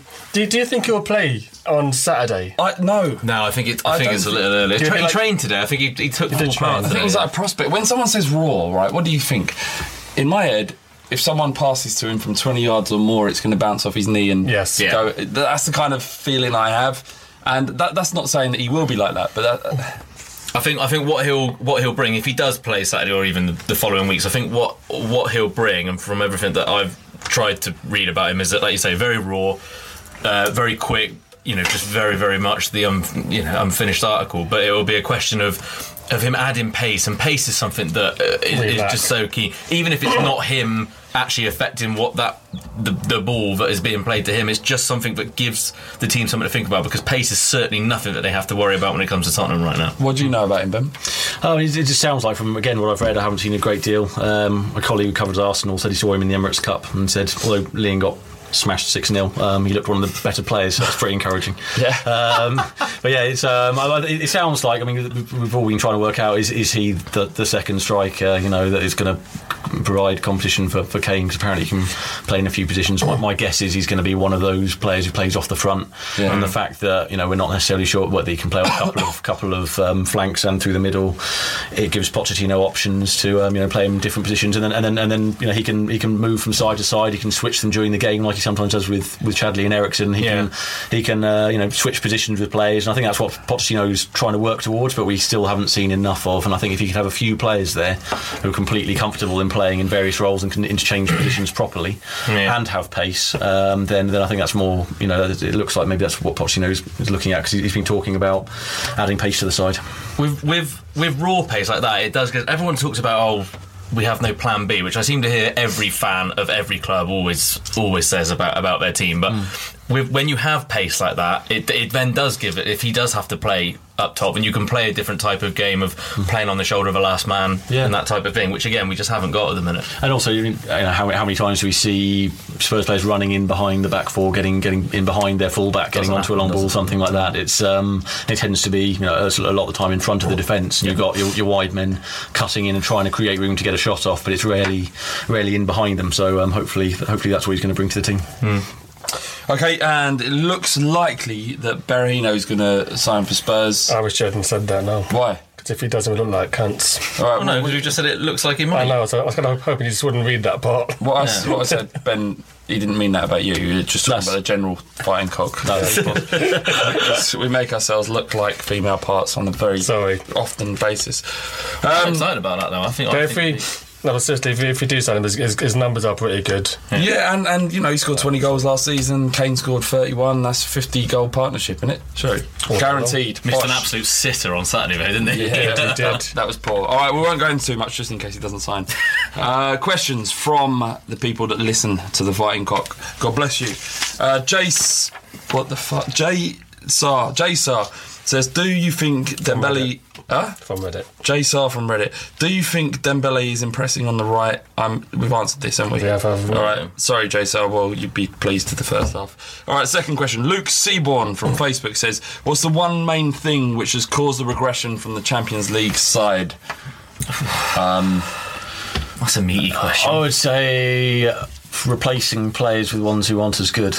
But it's really hard. How do you place Bale? How do you place Modric? It's yeah, but I mean, they had what 100, 100 million pounds to spend, and, and it's been um, you know fairly, fairly obviously they haven't done that very well. And if they'd spent that money better, then um, you know hopefully be seeing seeing a better team. I struggle with the whole spending money better idea though, because when you looked at it and you saw people, like I said, as much as we've just talked about Soldado, when you looked at numbers and you looked at everything in black and white, you know, we were all excited about it. There's no Yeah, getting sure. around it. Yeah. The same with, maybe not quite as much with Lamela, but, you know, there was a huge amount of excitement. That might have been more to do with the fee than anything else. Hmm. You know, Christian, I think it's hard, it's very easy to say in hindsight about the money, and we're in that difficult situation of when we didn't after we didn't make it uh, the next year when Chelsea won in the final, which was 100% Redknapp's fault.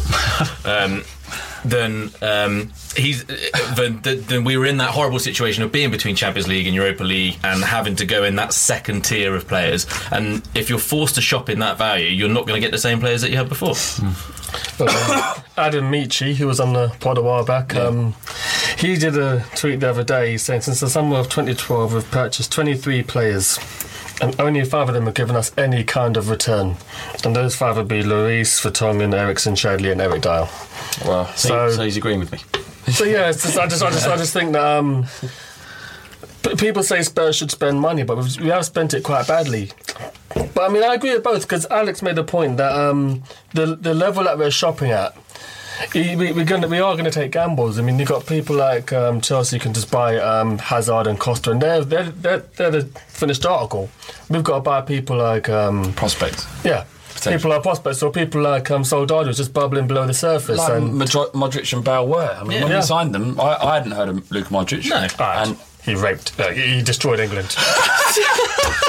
I'm not even drunk. I don't even know why I said that. Jesus Christ. Uh, but even Liverpool, Liverpool, Liverpool don't have money wise not have that much, but the wage power that Liverpool have. I Yeah, mean, no, we've seen do. that with Milner. You know, Milner. Uh, you know, me and you in particular. 150 grand a week, isn't you it? know, yeah, which we're never going to be able to do. No. So when you get stuck into that into that bracket.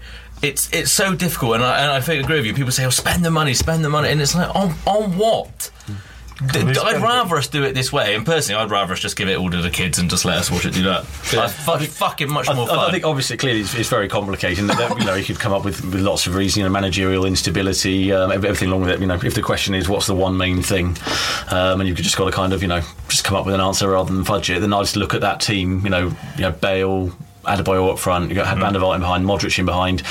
You know, with the exception of Adebayor, who's still there, they've sold these players and they got good money for them. You know, we know Daniel Levy gets good money for them. They didn't leave hmm. on the cheap, and they had that money to spend, and they made, and you know, they, they own these players. It's not not being naive enough to suggest that if they're under contract, they just don't go full stop. But you know, they got a huge offer for Bale, they got very good money for Modric, and and had money to to replace them. Um, and if you look at it now and go, is that team as good as that as that No, team? not, no. And is this team good enough for the top four? I think you'd have to say no. And, and and so decisions have been made along the way over the last few years where that team has become this team. Um, I think you have to say, you know, man for man, it, it, it's not as strong and it's not strong enough. yeah.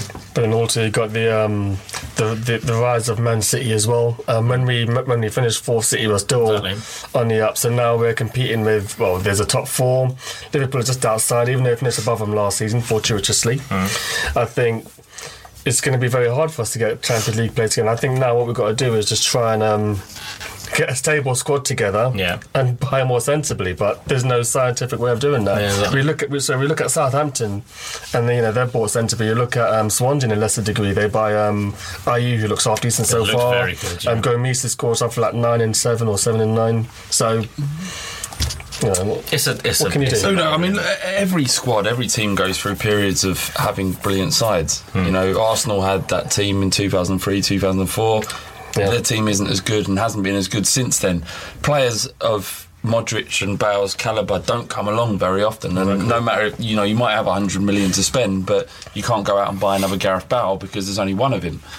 And there's probably only in his position uh, uh, uh, someone who's greater than him, and he plays in the same side as him. So they're, they're, they're that rare. Um, it's just one of those things. You have great sides, and your side peters off, and you buy great players. We're not. We are going to see in our lifetimes players as good and as economically sound with the ball as Modric. Uh, we will see them at Spurs again, but it's going to take a while. Yeah. But teams teams turn on moments, and I think the Chelsea Chelsea beating Bayern Munich that night was something that turned yeah. horribly in our favour. The fact is, we shouldn't have been in that position anyway because of because of fucking Redknapp. We shouldn't have been in that position in the first place. There's a sackable offence in itself, losing that many points to Arsenal with that late on. But uh, if that and it's quite well known that if we if Chelsea had lost that game. Uh, Eden Eden Hazard has said himself that he was that he was pretty much you know it was pretty much pretty much there and who knows that someone sees someone like Eden Hazard sign and, and it, it changes all sorts of things so teams turn on moments and you know we, we weren't unlucky because Chelsea won we were we were unlucky that we had Redknapp as a manager at that time I, I think, yeah, I agree that the moment that always stands out for me is when Spurs were 2 0 up at the Emirates against Arsenal. and that game was, they were already 10 points clear of them. Had they won 2 0 that day, they would have been 13 points. Exactly. Not sure Arsenal were coming back from that. Instead, Arsenal come back, win 5 2, huge boost. Spurs, were, you know, their form dipped after that. And we've since found out, really, that Arsenal, you know, really needed Champions League football regularly to kind of pay for the kind of signings that they've, they've had. I think that was, uh, you know, that was a huge the Villa game on the last day was the one that really stood out stood out for us when uh, when he was making it, the, the team that day was just yeah anyway Can we move on? yeah That was honestly that those, thirty seconds of what you just said, Ben, was the worst we've ever recorded. I felt my heart breaking all over again. All right, and uh, we got a question from Ryan Trail from Twitter. He asked, as as a Spurs fan from the northwest who goes to games when possible, I'm interested interested to know how you feel about northern fans. I think this is on the back of the two discussions we've had on the previous two podcasts about international fans, and I'm worried that he might think uh, that, that we were aiming this at someone who doesn't live near Tottenham, um, and, and how far this is going to go because we might get emails from people who live in Watford Yeah. and say, exactly. and say, uh, you know, what do you think about people that don't live in Tottenham? And uh, look, I get, I get it because there is, there are some parallels, I guess, because someone who lives in the northwest isn't going to be able to get to games as often as someone who lives in Holloway or wherever else, or or Crouch End, as I have done. Um, I don't think anything about it really. Uh, uh, my, my rule in my head, and again I've softened on this, is the team you should support is either the one you have adopted from your parents. Because if I hadn't done that and I supported my local team, I'd be an Arsenal Yeah, fan. I was hoping you wouldn't say that. Well, I'm saying it as, uh, to make a point because if you su- just support your local team, you, you could nearly end up making a horrible decision or, or have a decision made for you. I'd have supported QPR. There, there you go. There it. Bristol Well, Bris- City. Bristol City. Um, so you know, it's it's just one of those things, really. Um, but the fact is, you know, if you, I don't, I don't know. Well, I think I can see I can see where people think it because obviously I was from you know Bristol, like where I've driven up from today, um, and um, you know it's quite. I've got a couple of, of people that I grew up with as Spurs mates. Shout out to my mate Dan Newman, loves the podcast. Does Uh, he? Yeah, yeah. Big Dan. Um, Is he big? uh, he's got a big head.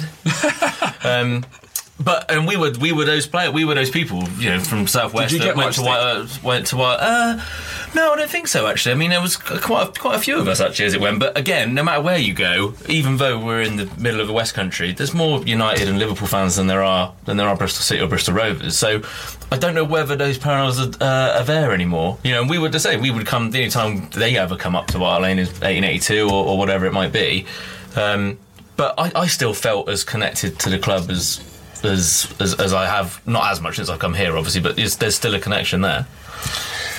Um, from my point of view, I mean, I ain't really from us where you're at, as I've said on the podcast before. Um, But it's all arbitrary. It's like it doesn't really matter what I think at the end Yeah, of the exactly. day. I have my opinions. Not all of them are, are agreeable. It's, it's just my opinion. I mean, a good mate of mine travels from Birmingham every week. He's a season ticket holder. He's been a season ticket holder for about 10 years. Goes home and away. Um, you know, he goes to many more games than I do. You know, I mean, I think um, when I said what Spurs meant to me a couple of weeks ago, I said what it meant to me. No, I didn't say every single Spurs fan has to be from London. I'm saying what Spurs represent to me is being from London. That's just me personally. The game's changed, uh, and Well, beyond and- recognition. it is, and, and to be fair, to be fair, there's always been a culture in England of supporting a team for whatever reason, uh, based on your own choice. You know, you've always had people coming down from the north to follow Spurs, Yeah. and obviously with Man United, and they get some stick for it of having Cockney Reds. Uh, you know, get stick for glory hunting, but you could never be accused of glory hunting by being a Spurs fan. It's just not. It, it doesn't make any sense, and certainly in the last thirty years. And there's been moments of, of quality, but by and large, it's been quite frustrating.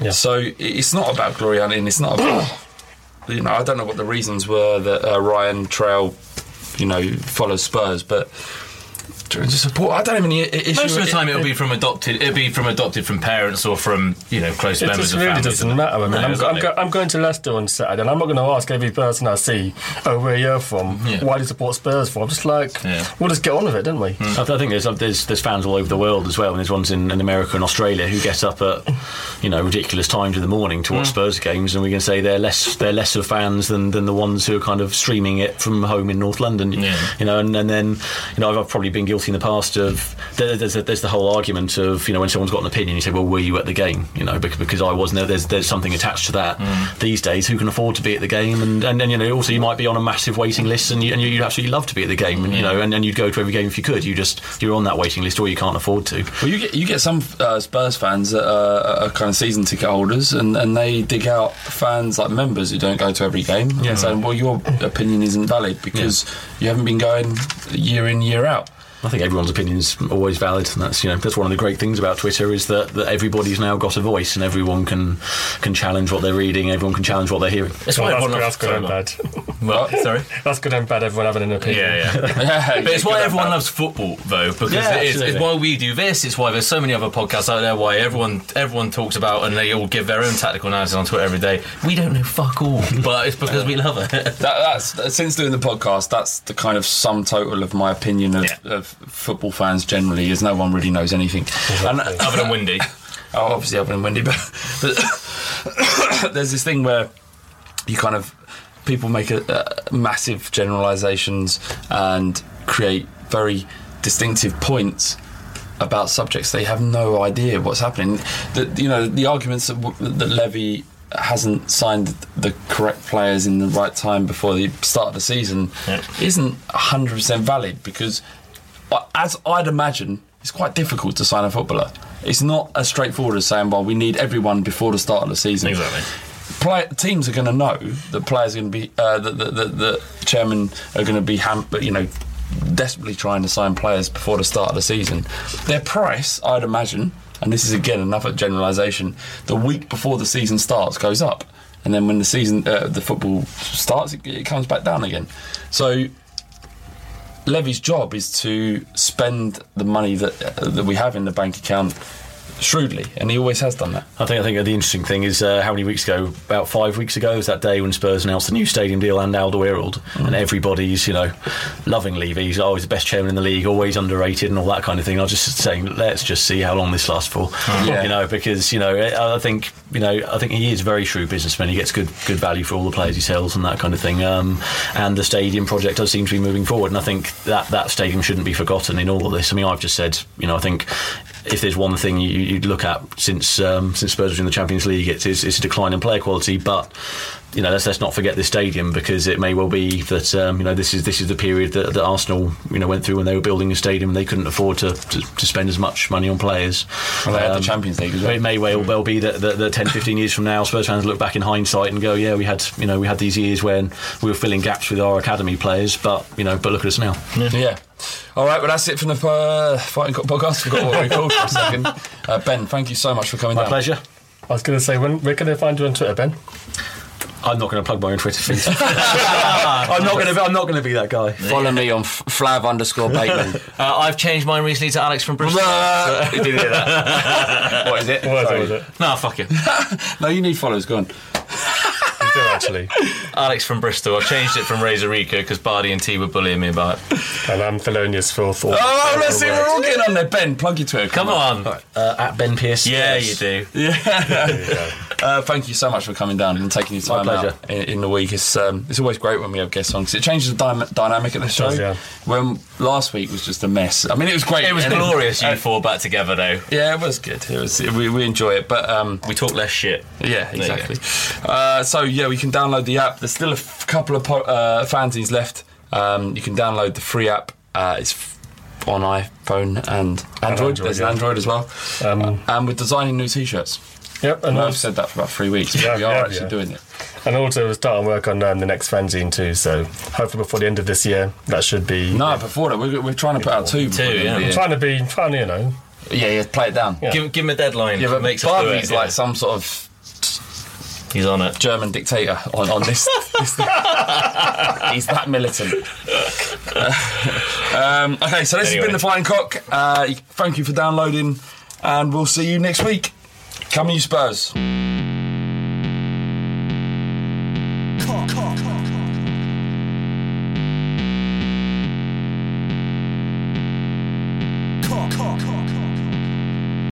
Sports Social Podcast Network. Sports Social Podcast Network. Sports Social Podcast Network. Sports Social Podcast Network. Sports Social Podcast Network. Geico asks, How would you love a chance to save some money on insurance? Of course you would. And when it comes to great rates on insurance, Geico can help. Like with insurance for your car, truck, motorcycle, boat, and RV. Even help with homeowners or renters coverage. Plus, add an easy to use mobile app, available 24 hour roadside assistance, and more, and Geico is an easy choice. Switch today and see all the ways you could save. It's easy. Simply go to geico.com or contact your local agent today. Sports Social Podcast Network. Sports Social Podcast Network. Sports Social Podcast Network.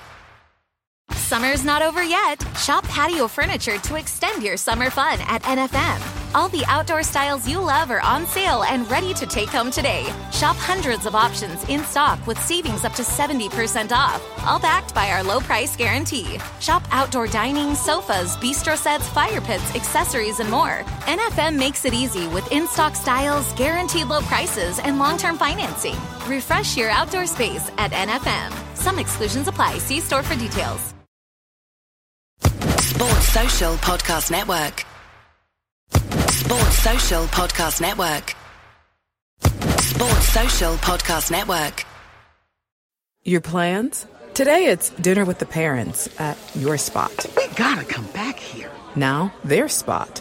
Or you're on the edge of your seat at the game Come on, just one time. and it's the one. Or maybe you're catching the next flight to. Now boarding flight 1850. Oh, that's you. The choice is yours. And when you're with Amex, it's not if it's going to happen, but when. American Express. Don't live life without it. Sports Social Podcast Network. Sports Social Podcast Network.